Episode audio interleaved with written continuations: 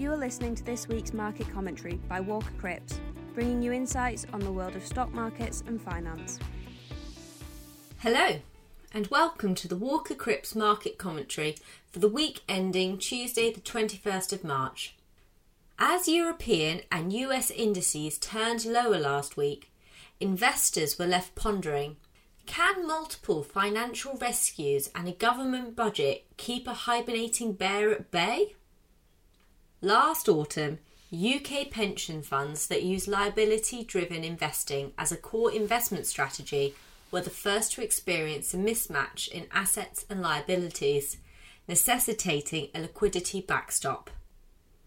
The Bank of England had to step in with a short term quantitative easing programme to prevent a crash in the gilt market and stabilise the UK pension sector. Fast forward from last year to the present day, and three US banks have failed, demonstrating that the banking sector is not immune to the harsh realities of quantitative tightening. The troubles these banks faced were not triggered by a disastrous mini budget, but rather a fall in the value of cryptocurrency assets. Nonetheless, a mismatch in assets and liabilities has resulted once more, albeit in a different sector. Each bank has had its own white knight come along to the rescue in the form of a bid from a competitor or a bailout. Although the US Federal Reserve has been careful not to use that word, all while emphasising that support is going directly to the depositors, not to the banks. Moody's, the well known rating agency, recently changed its outlook for the US banking industry on Tuesday, the agency changed its prior stable outlook to a more pessimistic negative outlook for the US banking system. While some banks may have weathered the storm of rising inflation and interest rates by skillfully managing their assets and liabilities, others could face rough patches ahead. It is worth noting the recently failed US based banks were somewhat unconventional focusing on tech driven lending and being crypto friendly. But here is the anomaly Credit Suisse.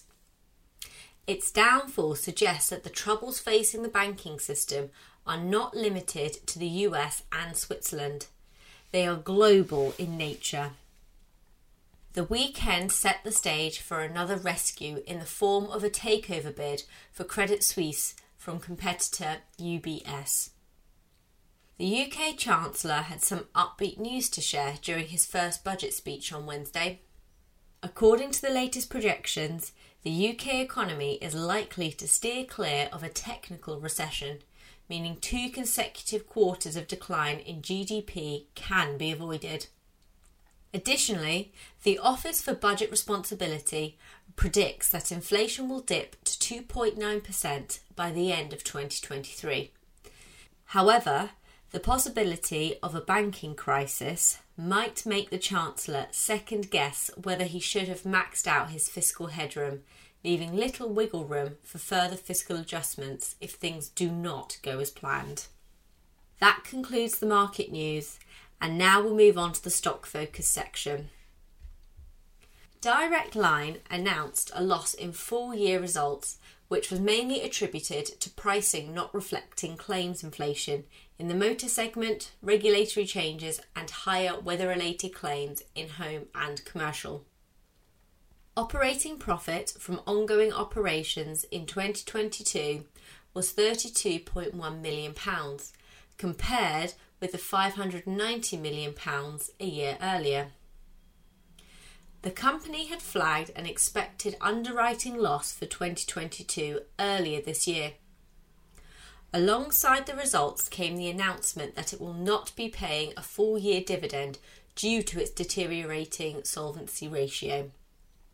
The solvency ratio was reported at being 147%, sitting towards the lower end of the risk appetite range of 140 to 180%.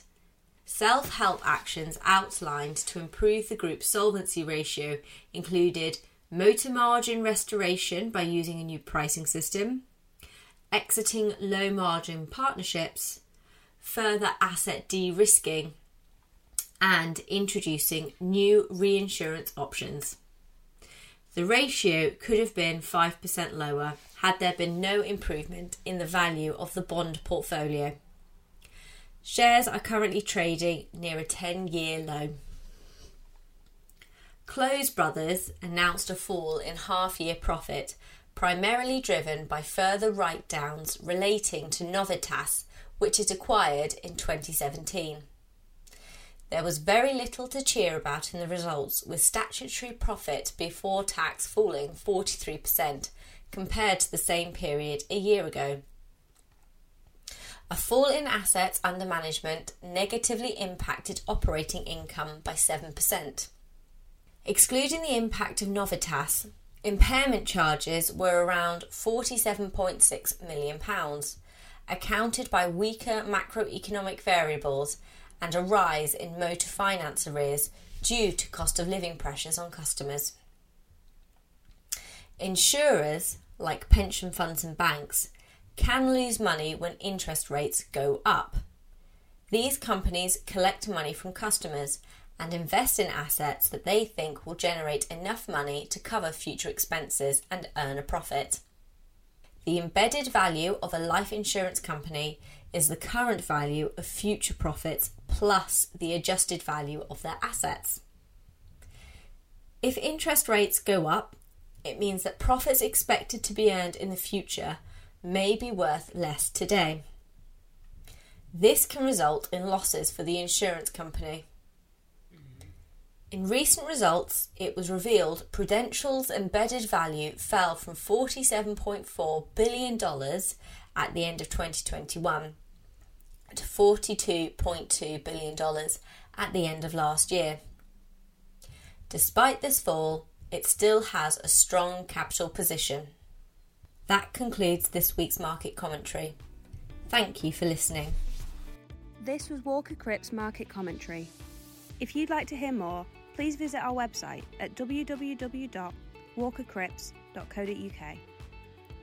To keep up with our latest news and content, you can follow us on Twitter and LinkedIn at Walker Crips. Until next week, thanks for listening. This podcast is intended to be Walker Crips Investment Management's own commentary on markets. It is not investment research and should not be construed as an offer or solicitation to buy, sell, or trade in any of the investments, sectors, or asset classes mentioned. The value of any investment and the income arising from it is not guaranteed and can fall as well as rise, so that you may not get back the amount you originally invested. Past performance is not a reliable indicator of future results.